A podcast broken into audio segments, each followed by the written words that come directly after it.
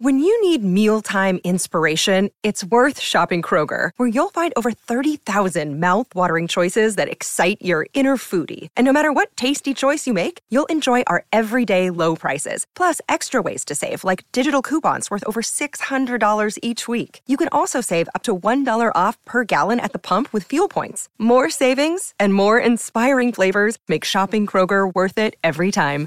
Kroger, fresh for everyone. Fuel restrictions apply. Hello,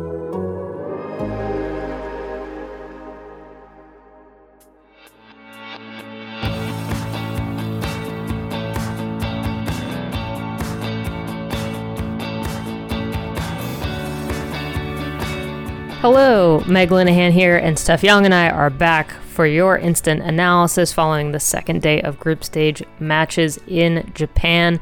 The U.S. women's national team got back to their winning ways against New Zealand, but groups F and G brought the vibes and the goals across the board, while Group E remained a little more muted affair as Canada and Team GB picked up wins. Before we get into it, you can subscribe to The Athletic for all of our women's soccer coverage and beyond. There's always a deal for you at theathletic.com slash full time. All right, Steph. Um, let's just start. I mean, you look at the scoreline 6-1 for USA versus New Zealand, and maybe if you don't watch that game, you're thinking, all right, well, that's that's pretty good, right? Um, that was a weird game though. That is so wild to say about a 6 1 scoreline that, like, yeah, it flatters the United States a little bit. Like, um, it was a weird game. Like, that's weird, what I've got. four goals in a row called back for offside. So technically, the ball went in the net 10 times, but those four callbacks, like, it kept happening. So I'm sure New Zealand wasn't relieved like each time it happened. I think each time it happened, it just made it worse and worse and worse and worse. Thinking like eventually one of these is not going to be off, and that's what happened. Yeah, what was really funny is, and uh, we'll circle back around to Rose Lavelle and that first goal that actually did count, but like you know, the momentum in that first half was so weird. I mean, I posted that Otter trying to like jam the cups together, right? Like that was the vibe of this game. It was just like they were forcing things, right? And so mm-hmm. like it really just felt like they've just got to get to halftime, walk in with a, a 1-0 lead. The offside thing will, you know, maybe they'll just get in, everyone will take a breath, it will be okay, and then there's this really close chance from New Zealand, but then immediately at the other end, Lindsey Horan scores. And it was just like, oh, or we could just toss all of this out the window and this momentum shift happens and they go into halftime and okay, actually, maybe it's fine. Yeah, I didn't super enjoy that it was it was end to end though for yeah. for periods like it was end to end action it's like what's the point of your high press you know what are you, what are you doing? Um, and they were really trying to exploit. Oh God, we'll get to it. I mean, we could talk about it now. Abby Dahlkemper. What's going yeah. on? Did I don't England, know. Did they break her? I don't. But I also feel like yes, we need to talk about Abby Dahlkemper. But like Sam Mewis has also felt kind of fundamentally broken all of a sudden. But like Abby Dahlkemper is the most glaring example where both. I mean, obviously Sweden, a lot went wrong in that game, but in this particular game, some of the defensive miscues, like just completely losing runners from New Zealand, was just like, wh- what is happening? Right. It's just it it again in terms of like uncharacteristic things that are happening. Abby Dahlkemper has been kind of just so quietly consistent for the U.S. Right, doesn't necessarily get a lot of attention, but also the mistakes that are being made right now are not what we expect from Abby Dahlkemper that goal, she looked like someone. I mean, she lost her footing kind of yes. after she tried to do the thing, but I I don't know. She looked like someone who was carrying like a really full bowl of soup and was about to sneeze. You know what I'm saying? That's what it looked yeah. like, and I just it could happen to anyone, I guess. That that kind of like fluke trip or whatever. But the clearance, the attempted clearance was bad. And then going back to the Sweden game, it's still like really awful on two out of the three goals. That she just kind of doesn't know what's happening around her or has lost track of the you know the players. And I think it maybe it's part of the general uh, brain problem that is happening with the team yeah. that we're we're all speculating about it. And right. Lindsey horan herself like i asked her directly in a press conference like what's going on? What happened in the sweden game? Why did you guys all look at maybe three or four out of ten? She's like we talked about it and we can't put our finger on it. Yeah and it just really is interesting because okay so sweden they're like at a 3 out of 10 right? Mm-hmm. and then they come out against new zealand and they're at a 13 out of 10 and it's just like no you got to dial it back. It's too much. It's yeah. too much. You've overcompensated which i get like um, like mentally emotionally i get completely flipping the switch. I don't want to necessarily blow up the source here, but we we did hear from inside the stadium that before the match, and I guess our our producer Michael here will have to put a explicit warning language on this podcast now. But the U.S. Women's National Team, you know, chanting "fuck them up" in the locker room before this game, like they have gone so completely far over to just being like, yes, you have to get a result, but also there was so much discussion before this game of like you have to return to the DNA mm-hmm. of this team, but then they just cranked it a little too far. And I think we heard that from from Vlatko Andonovski as well after the match, where he's saying like, okay, we wanted to play aggressively, we wanted to play intensely. We've hyped it up from the coaching staff and from the players, but then he said, but also that results in a little bit of impatience. And so that's where you know, we've seen so much struggle for this team trying to balance so many things, just both in terms of like trying to break figure out Sweden, right? But also being patient. And again, we saw the same kind of struggle in balancing today of needing that result, wanting to be aggressive, but also the balance on that patience was still very much out of whack. How many times has Vlatko said impatient to us leading up into the Olympics? That'll be an interesting little otter search. um, because a team that plays frantic or hectic or hurried is a team that you might guess is not confident or or possibly under a strong amount of pressure and you know feels a constant need to produce results which would jive exactly with what this team has told us you know the pressure that they're constantly under. Um i'm i'm just wondering what's the mental side of the game here? How do you manage that? What's it like in the locker room? Lindsey horan after the game um, once again, we mentioned, you know, Megan Rapinoe against Sweden said it feels like we were playing tight. Asked her, looks like you guys kind of had similar related feeling against New Zealand beginning, felt frantic. And she said, I think this game, it was coming out and changing absolutely everything our approach, our mentality, and doing whatever we possibly could to not have that same feeling starting the game, being on our front foot, winning every battle, having a physical presence out there. I think that was the first thing for us, and then everything else comes next. And I wonder if maybe it doesn't need to flip for them.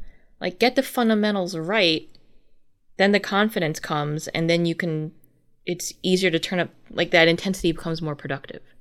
Yeah. I mean, it is really interesting too because, I mean, you look at the rest of this tournament, and I feel like we have had some truly kind of wild results. I mean, I was watching Brazil, Netherlands, right, at the same time, and there are a lot of teams kind of going through not necessarily the same problems that the U.S. women's national team are having, but like there are some games where we are really just having vibes and no defense and right. So I don't think that this is a, a struggle unique to the U.S. It, even you know Sweden Australia the other game from from this group 4-2 result like we are getting these back and forth battles we're getting wild draws like this is kind of everyone, and I do kind of wonder if it is this product of the tournament being delayed a year. Everyone has kind of had to hurry up and wait for it to happen, and now that it's finally here, everyone is just slightly like out of time in terms of the actual mental preparation, feeling like a cohesive unit. You know, I mean, we're talking about teams like New Zealand has not gotten any preparation time together. How do you feel like you are going to be mentally in form to be at top level for an international tournament. Like it just, I think everybody is dealing with this to some extent, but it is very surprising for the women's national team because again, like you look at the the run up to the prep, and you think about we kind of expected to see this sort of struggle when they were playing the Netherlands at the end of 2020, right? Like that's when you expected to see performances like this. Where n- things are are just slightly out of alignment. And instead that game looked very comfortable, but now we're finally getting it. It's just a very I don't know, there it it's it's a very interesting thing to kind of look at within the context of the entire tournament. Maybe they got their load management wrong. They're peaking at they peaked at the wrong time. They uh, they talk a lot about like you know peaking and tapering and like trying to get the team at the crest right for a tournament mm-hmm. performance and there's so many moving parts to that and the physical and the mental and I just wonder if something was a little out of alignment possibly also influenced by COVID. We know they have super limited staff for the Olympics, but so does everybody else. Yeah. So I don't know. 31 combined goals today across six games. it was. All right, we will get we will get to those other games in a in a few minutes because it really was just truly I think we had a slightly slow start to the day and then all of a sudden it was just like the entire day was just like what if we went off the rails and it was fantastic. Um, let's circle back around to Rose Lavelle. Um, I know that there was, I don't know. I I'm gonna I'm gonna put this concept out there, but I feel like within the U.S. there is this concept that Rose Lavelle is always starting, right? Like assuming she is healthy and ready to play, she will be playing. And she went abroad and played at Manchester City, and that stint was not successful for a number of reasons. But then it also prompted this kind of discussion of like, well, if she's not in club form, why is she starting for the national team? And then I think the reaction from us here in the US was like, um, well, A, that's kind of the Rose Lavelle experience, but B, she's starting. like, there's no question. Right. Nowhere in any of our like hand wringing over this uh, roster did we ever once doubt Rose Lavelle was going to make the Olympic squad. Right. The only right. thing that would have barred her would have been, like, God forbid, an injury. You know, and even yeah. that has not prevented them from taking some players. So, yeah, I mean, I just thought, first of all, obviously the goal today, also right foot from Rose Lavelle, which is not something we see mm-hmm. a huge amount of, which was kind of pleasant. But then, almost like immediately following that goal, she came back for kind of this huge slide tackle defensively. And I was just like, oh, okay, so Rose Lavelle just has big, I- am going to do this all right now. Yeah. Energy. And that, I thought that was kind of one of the stories of the first half is she was probably one of the stronger players again in that Sweden game, right? As we talked about mm-hmm. after the first game, her making runs through midfield and being like, hello, is anyone else out here going to try? Or just, no, just me? Okay. Well, and we have seen that continue uh, against New Zealand that she has been a very important presence for the U.S. Have you ever cooked a meal for someone and they didn't appreciate it? Apropos of nothing, but just that feeling of like I made this good shit for you. I made all this like sorry about the language warning again, but I made this good shit for you, and then you're not hungry or you didn't like it or or whatever that that was kind of the face that she made a lot during the Sweden game, and who could blame her? She did it again in New Zealand performance wise. She's so good at carrying the ball through space. She's great at carrying the ball and turning away from pressure. She's so good at picking out the outlet pass. She can break lines. She can shoot. Honey, she can do it all. she can also now like hold up to physicality of games too. Yeah, right? she like, can was, defend. Yeah, she yeah. she looks like you know in, in the like Olympic outfits, sixty pounds wringing wet. Yeah, she, she, looked like someone had brought their child with them to the Olympics. They're like this, and this is our daughter who we let dress up in the uniform, who is here with us at the Olympics, or like this is her prep school uniform with the kicky little neckerchief. Yeah, yeah, just like you know an extra in Gilmore Girls at right. Chilton. Yeah, and then out there on the field, she she did some really clever tackles. She picked some pockets. She had the physicality, but it's like smart physicality. It's not brutal mm-hmm. physicality most of the time. yeah. It is just again, in terms of midfield right at the moment because there has been kind of this overall discussion of the midfield and part of it was settled today by Julie Ertz coming back and playing a lot of minutes, right? Like 45 in the Sweden game helped a little bit. Julie Ertz gets to start today, and you're just kind of like, oh yeah, that's how that's supposed to be working. Right. I was actually talking to some friends who are like, you guys have all the talent and money in the world, and for some reason, it just doesn't click without Julie Ertz. And my comparison was like, you know how NASA makes those really huge uh, telescopes, but they have to assemble the mirrors in a clean room because if a single speck of dust lands on them, then your whole image of you know the Horsehead Nebula is fakakta.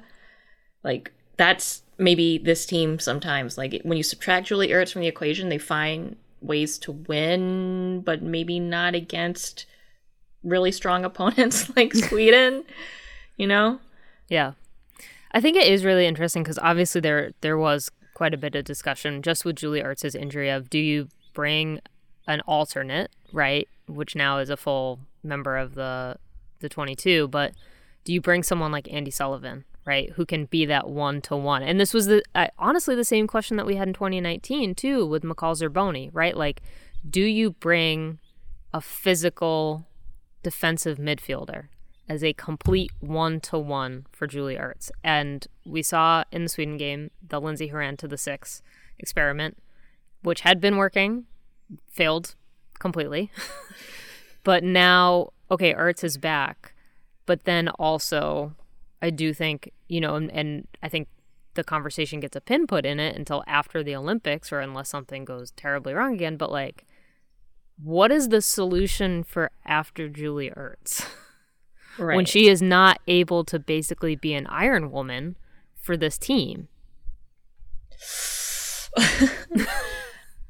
I don't know. Maybe they can also shake up the formation to something that's a little less reliant on that space. Although, like, great teams tend to have great DMs regardless of formation. Um, I really, I really don't know. I also think they were a little hamstrung here, though, because mm, they were picking these players when they still had the main roster and mm-hmm. alternate structure.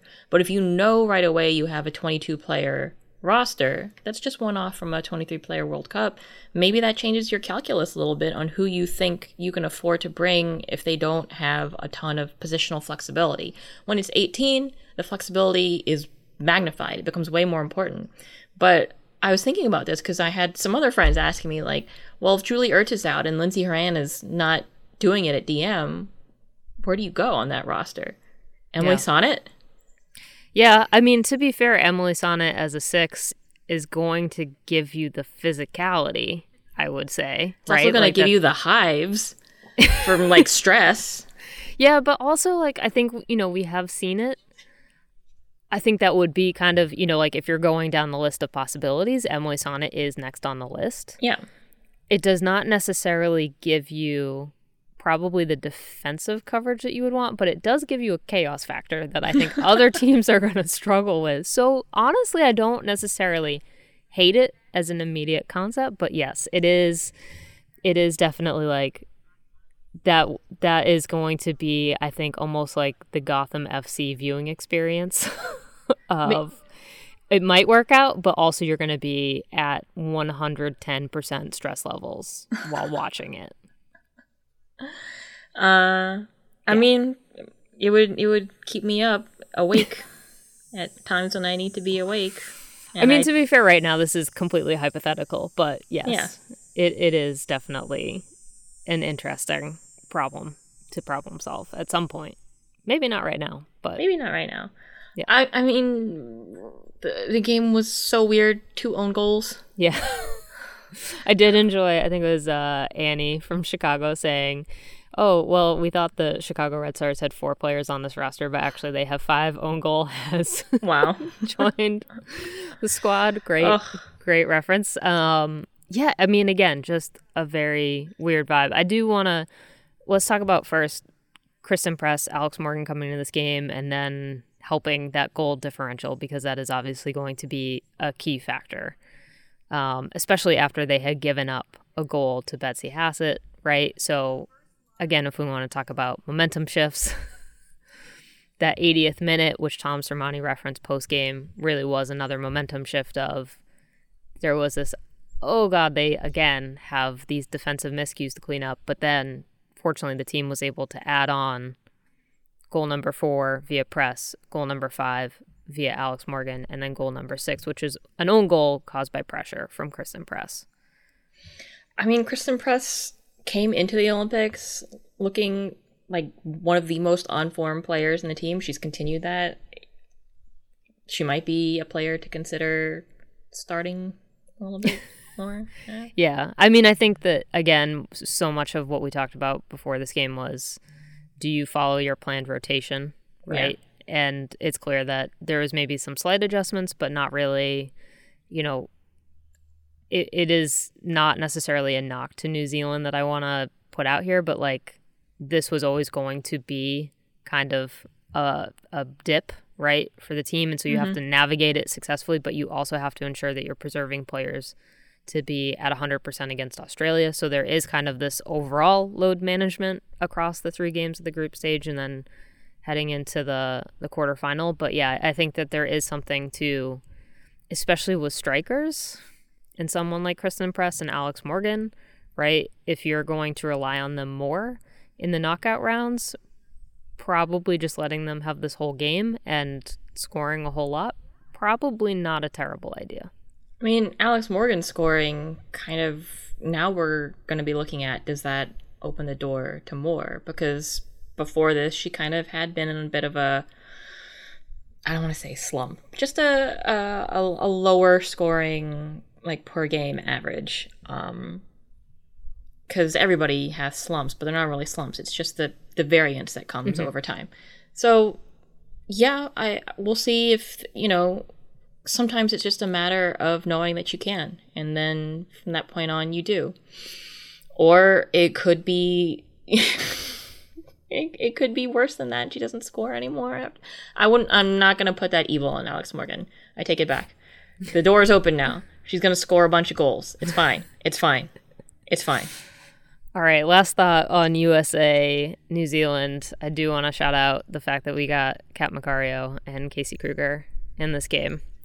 Um, obviously as substitutes, but still, I think a little encouraging just to, you know, I think Tierney Davidson talked about this in the media availability in between the Sweden and the New Zealand games, but she was like, it was kind of important for me to get in there and get 10 minutes under my belt and, and get the feel of these games, what it's like to play in the stadium, how weird it is to be in these stadiums right at the moment with no fans, though.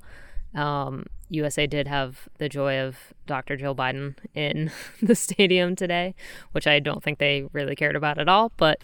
Um, having those two players get in and get a little bit of time in case they are called upon, I think is only a good thing for this team. Now the question is, does Lynn Williams make a game day 18?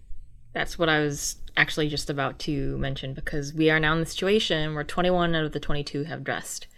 And if Lynn never dresses, and she's not eligible for a medal, and that would be horrible. Absolutely, yep. like just on a human level. Yep. Like I, I'm sure on a on a purely like theoretical emotionless detached level the players understand that um, you know if you can only dress 18 you're you're picking players based on how you scouted the opponent and load management and all this technical stuff and it's not personal. But if you're the only one out of 22 i don't see how you don't take that personally. Yes. Big big agree. Um you know at least lynn got sam mewis's terrible uh Ralph Lauren suit jacket for the group photo, but I do think that, I mean, to be fair, I think that Lynn Williams offers something to the forward line that I think we have seen the team could use, especially as a substitute. Fresh legs, right? Right. Um, well, they're going to play Australia next, and um, Australia has been playing in a 3 4 3, which is ripe for someone like Lynn Williams to exploit, to get in behind, exploit the space. That's exactly what Sweden did to them, I think, on their mm-hmm. first or second goal, where like they just had the space there, they got the ball there very quickly, and they scored off of it. And guess what Lynn Williams can do really, really well? Exactly that. Who knew? Yeah. Who knew? All right. Any other thoughts on this match before we move on to the rest of a very weird Saturday morning? Maybe I'm just jaded, but like this 6 1 win didn't feel like a 6 1 win. Do you know what I'm saying? Yeah.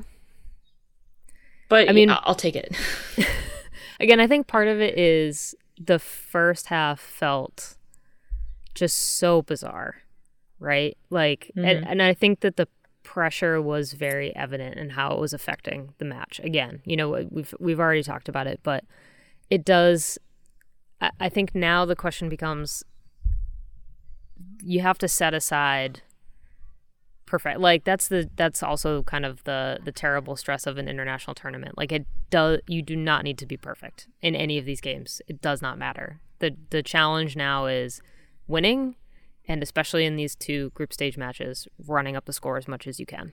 And they did accomplish both of those things against New Zealand and now the challenge becomes Australia so yes it feels weird but also I I don't think that they're going to give a shit if it feels weird or not. They're just not. Like, you know, they went too far in one direction. They've probably gone too far in the other direction, at least for the first half. And now I guess the question is, you know, like Goldilocks, like, are they going to finally get it just right against Australia? Because also, honestly, then that's kind of when you would want to hit the just right temperature and mm-hmm. DNA for this team is mm-hmm. the final group stage getting a win that actually feels like a U.S. women's national team win and then moving into the knockout because also now the question becomes like are you getting the Netherlands are you getting Brazil right i mean i think even if they lose knock on wood again and they end up with 3 points total out of group there's still a scenario i think where they can advance because only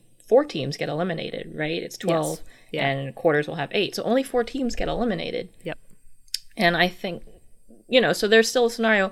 I think they are not going to lose to Australia, not necessarily, but um, but that win and the score, yeah, it's not just advancing; it's the mentality you take into knockouts, um, and like you mentioned, positioning in the bracket, yeah, to get the best possible road. You know, we we have seen them in other tournaments as well get like weird results in the group stage too. You know, like picking up draws that they maybe shouldn't have in group stages, like that sort of thing. So, I mean, now the the thing is like I think the team very much understands like, okay, so Sweden was the only stumble we're allowed to have, and mm-hmm. a it's it's also like affected our path forward, but now the worst case scenario has happened, and so again, as long mm-hmm. as it is not worst case scenario moving forward, we don't care. right. Honestly, it's just the energy of the whole tournament. Yeah. Yeah. All right, let's um you you woke up earlier than I did. so I will let you take the lead on the Canada results since yeah. I watched roughly 2 minutes of this match and then also popped in for their post game. So Yeah, I got the first half at the very least cuz you know all the games overlap and i had to go watch sweden australia i guess to scout australia whatever. Um, but canada chile 2-1 canada i think even though they won and at least the half that i saw in detail they looked pretty good pretty disciplined. They're playing a, um, a 4-4-2 diamond attacking and they looked pretty good or they looked mostly good executing it um, they still gave up a goal late to Chile. They're winning games by like one goal here, where maybe they want to have a more comfortable margin than that, particularly against a team like Chile that Great Britain just, you know, pretty much dominated. Um, you know, Chile has their uh, they have they have their strengths. They you know are in it to the end, as we saw from them getting a goal back. But I I feel like this is a team that Canada should have done better to control in the midfield. I think Canada also does a little self sabotage with not setting themselves for the highest XG shots, not taking their chances, kind of fumbling the bag in the final third. So they do look okay, and if they can kind of do that thing where they manage tournament load to peak at the right time, like without washing out. Maybe they'll just get better and better and better. Um we'll see. All right. Well, that's always I mean, I feel like that is kind of the story of this group stage so far. It's just like we'll see how this goes for pretty much everyone. uh except for Sweden, who had a pretty solid result. It, there was, you know, it was kind of back and forth at the start there. Um, but end end result four for Sweden, 2 mm-hmm. for Australia. Um, Sam Kerr obviously had most of the play run through her, but one of the things that I did want to talk about is, you know, Stina Blackstenius has been extremely crucial for Sweden so far. Came in as a sub today and then had to come off after I believe it was Alana Kennedy kind of got um, her cleat right to like where her foot meets her ankle. It looked deeply unpleasant. Um, that has to be a concern for Sweden, but they also probably have a chance to give her some time off in that final group stage match against New Zealand. But what did you what did you see out of Sweden this morning? Well, out of Sweden specifically, um, they looked fine ish. They honestly started a little like uh like where was all the energy you had for us against They sat back a little bit. Yeah, they yeah. They pulled yeah, back. Well, which also like okay maybe that makes sense if you're scouting the united states as your toughest group they have their own you know roster rotation concerns and and load management so maybe yeah maybe don't come out looking to knock somebody's block clean off um but yeah they once it started going back and forth i think they're like oh we can't we can't let this happen in their swedish accent i can't do a swedish accent um i won't even attempt no. And then for Australia, if you want to live by Sam Kerr goals, you're going to die by Sam Kerr non goals. Um, Sam Kerr had two golden opportunities to either put Australia ahead or like get them level. One was a penalty that Lindahl saved, but you know, it wasn't the greatest penalty in the world. And there was another one where she was in on goal. She had split the defenders and was like in, and she just shot it low on the ground right at Lindahl again. Yeah. Um, so it was like this, you know, weird dichotomy of her total genius and then like her total.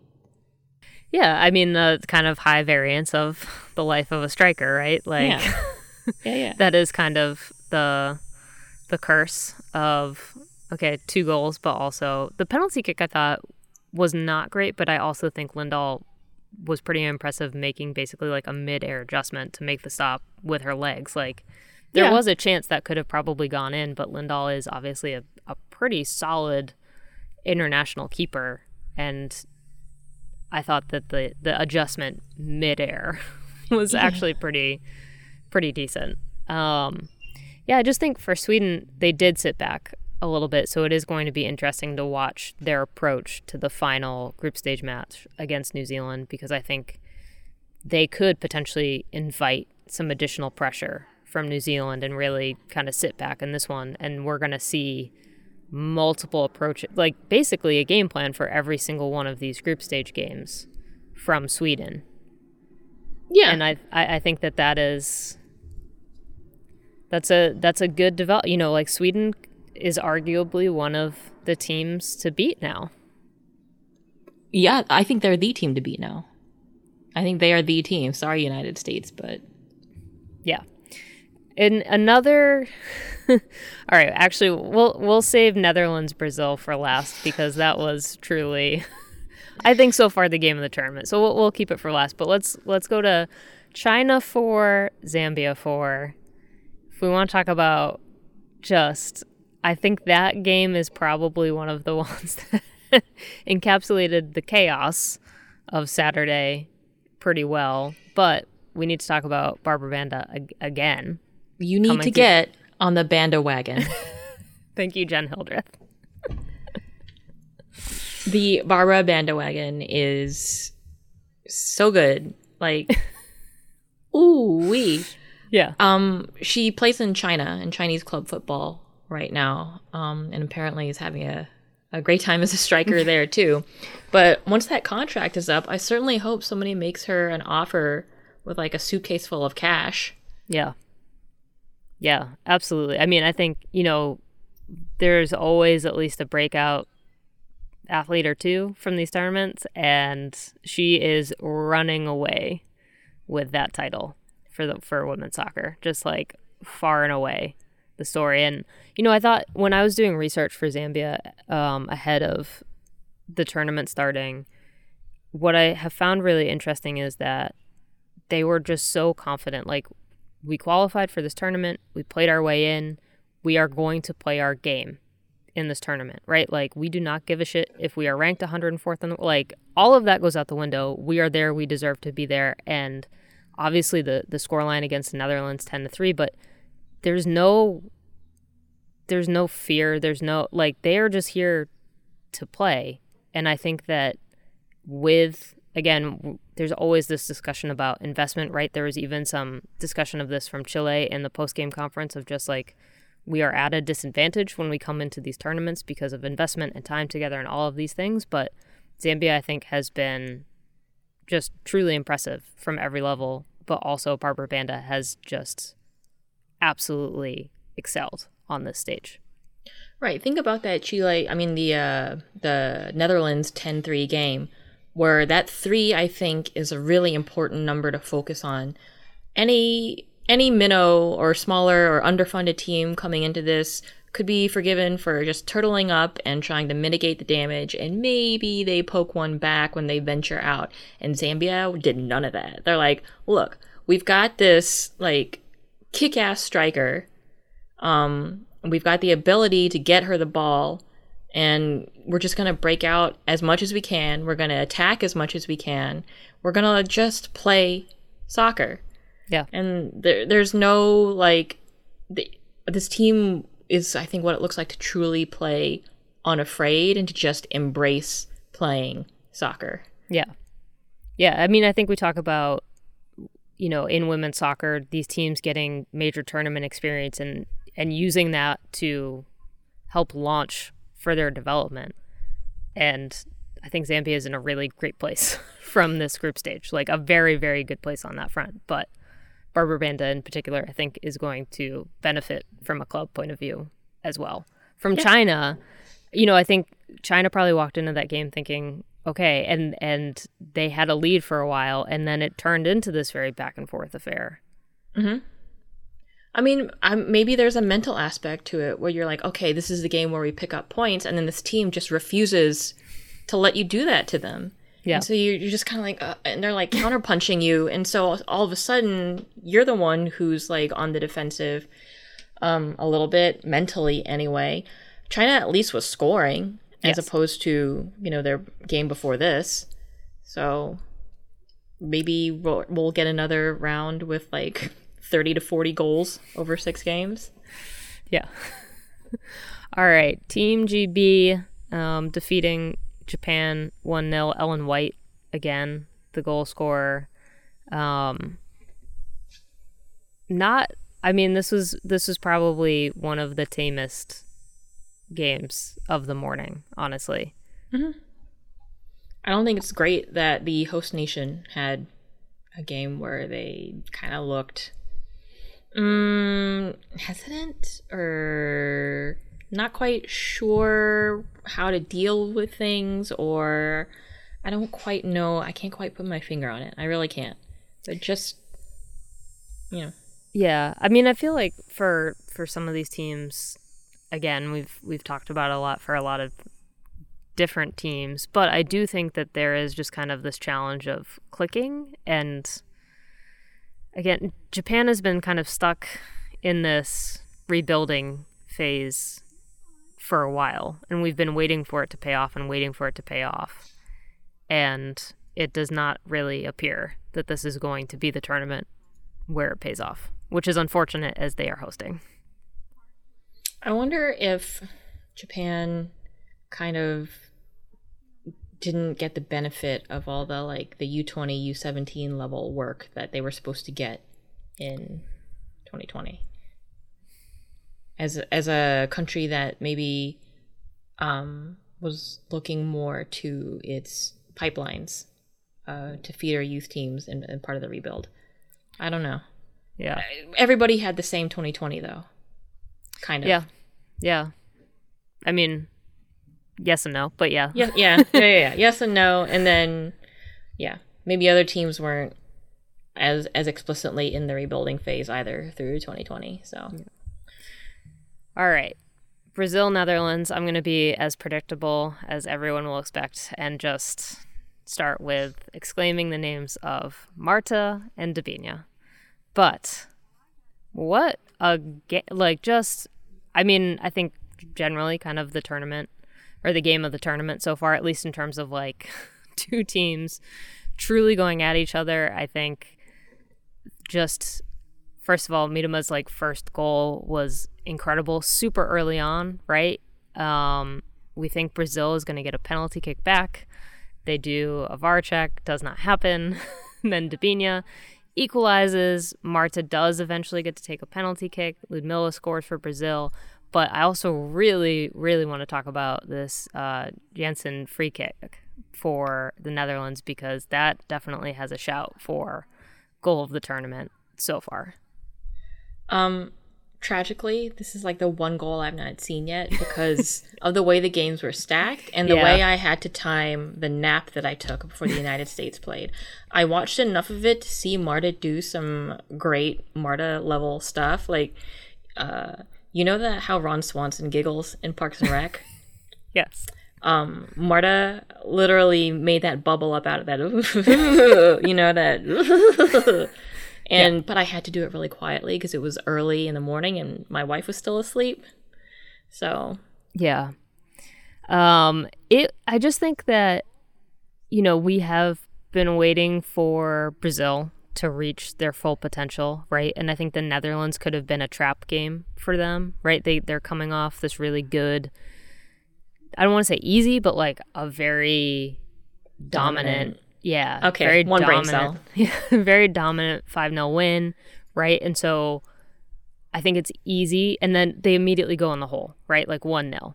So that's where I think the mentality piece really is different for them in a very positive way of you get that goal scored on you where it is this perfect turn, perfect touch, perfect finish from Miedema, and then to keep punching back. And yes, eventually they were on the wrong side of Janssen's free kick, which ended up being the equalizer. But I just think that I don't. I I feel like you know, Brazil has gotten a lot of attention as a dark horse in tournaments over and over again. But Brazil coming out of this group, it's going to be really interesting to see. And now for them, it really does come down to this third game for both teams to figure out who's seeding first and likely facing the U.S. women's national team and who's seeded second and facing the winner of the other. So, like, it's it's definitely um, interesting times for this group. Just you know, yeah. I mean, so uh, what is moderately interesting, but probably is more coincidence. So groups um, G and F were the like just vibes. All those games were just vibes. yeah. Um, all of those games had at least six goals, every single one. um, it was like low end was six and high end was eight. And then Group E has a combined four go- goals total between the right. two games, and they're both one goal margins. So, I is Group E like is it either the most balanced or is it the most boring group or both? both. Yeah, could be both, both again. Why not both? All right. Um, we are closing in on a good 40 minutes of post game talk, so let's think about final comments before we both get to consider sleeping again today. Um, I guess heading into final day of group stage now, obviously we're going to be watching USA versus Australia, but you know, I do think that group F now is kind of the group to watch. Okay, Brazil Zambia. Come on, how are you not salivating over that matchup? That's going to be a great game. I'm worried about Netherlands China though. Like I'm worried for China in that game. But Netherlands, like Zambia, exposed them, you know, and maybe China can do the same. I the more I see out of Netherlands in that group, the more I'm like, oh, maybe they're kind of moving down the power rankings a little bit. But yeah, Brazil, Zambia, tasty. Yes. Uh, but in Group E, Canada, GB, yawn. That's going to be boring, probably. Even though I'm going to be very invested in it emotionally, the actual game, yawn. Chile, Japan, yeah, that one's also gonna, I think, gonna be boring. New Zealand, Sweden. So sorry to New Zealand. Ugh. Yeah, they, they, looked so rough after the game. They looked really like, yeah. devastated.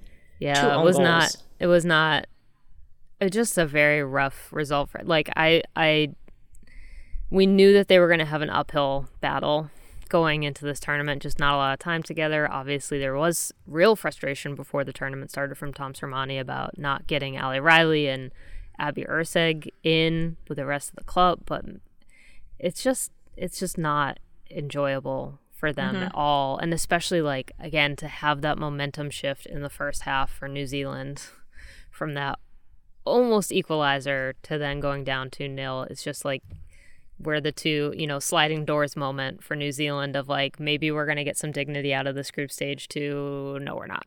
Yeah, yeah, yeah, yeah. And then USA Australia, I don't know. That could be cagey or it could be another 4 2 game. We could just have vibes. I feel like we're going to get vibes. I, I could deal with that. I, I could deal with just vibes. This is this is truly minus group E, an Olympic tournament of just vibes. That's fine. We deserve a, a vibe tournament after yeah. it's been a rough like 18 months. Yeah. So All right. Well, until the next until the next time, I guess that's Tuesday. We will be back. I'll be back on Monday, but I expect you will be back with me on Tuesday. Yeah. I didn't know today was Saturday. And that sums up the Olympics and our experience. Thanks for tuning in to our Olympic coverage here at Full Time with Meg Linehan, and thank you again to Steph for being the go to for these game day breakdowns. You can follow all of our Olympic coverage at The Athletic. You can support our women's soccer soccer coverage by subscribing at theathletic.com slash full-time. Full-time does not exist without the work and support of senior podcast producer Michael Zimmerman. I'm Meg. Thanks for listening, and I will be back with you on Monday as we look to the final day of the group stage.